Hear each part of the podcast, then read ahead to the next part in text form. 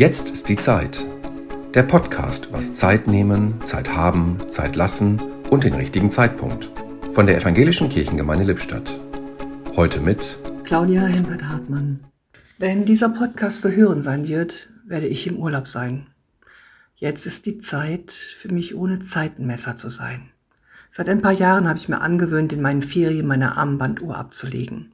Im Alltag undenkbar für mich, brauche ich sie doch ständig zur Orientierung im Tagesablauf, zur Absicherung für Termineinhaltungen, zum Abmessen von Arbeitsaufgaben.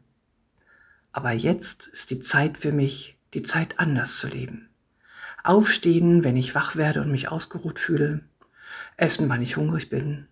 Schlafen, wenn ich müde bin beim Hundespaziergang so lang spielen oder am Wasser stehen, wie es Spaß macht. Mit Freunden geschenkte Stunden genießen. Ich kann in den Wochen der Auszeit hinter mir lassen, was mich zur Eile treibt. Kann aufatmen, um wieder in den Rhythmus zu kommen, der gut tut. Das Ein- und Ausatmen bewusst spüren. Komme von der Tätigkeit zur Muße, von der Anspannung zur Gelassenheit. Jetzt ist die Zeit, die Spukgestalten aus der Vergangenheit und die Bilder einer gespenstischen Zukunft zur Seite zu legen. Wenn ich meine Armbanduhr weglege, oft ein Symbol der Unruhe, dann lasse ich los, was mich antreibt und unruhig werden lässt. Nichts zeigt mir mehr unerbittlich an, wo ich spät dran bin.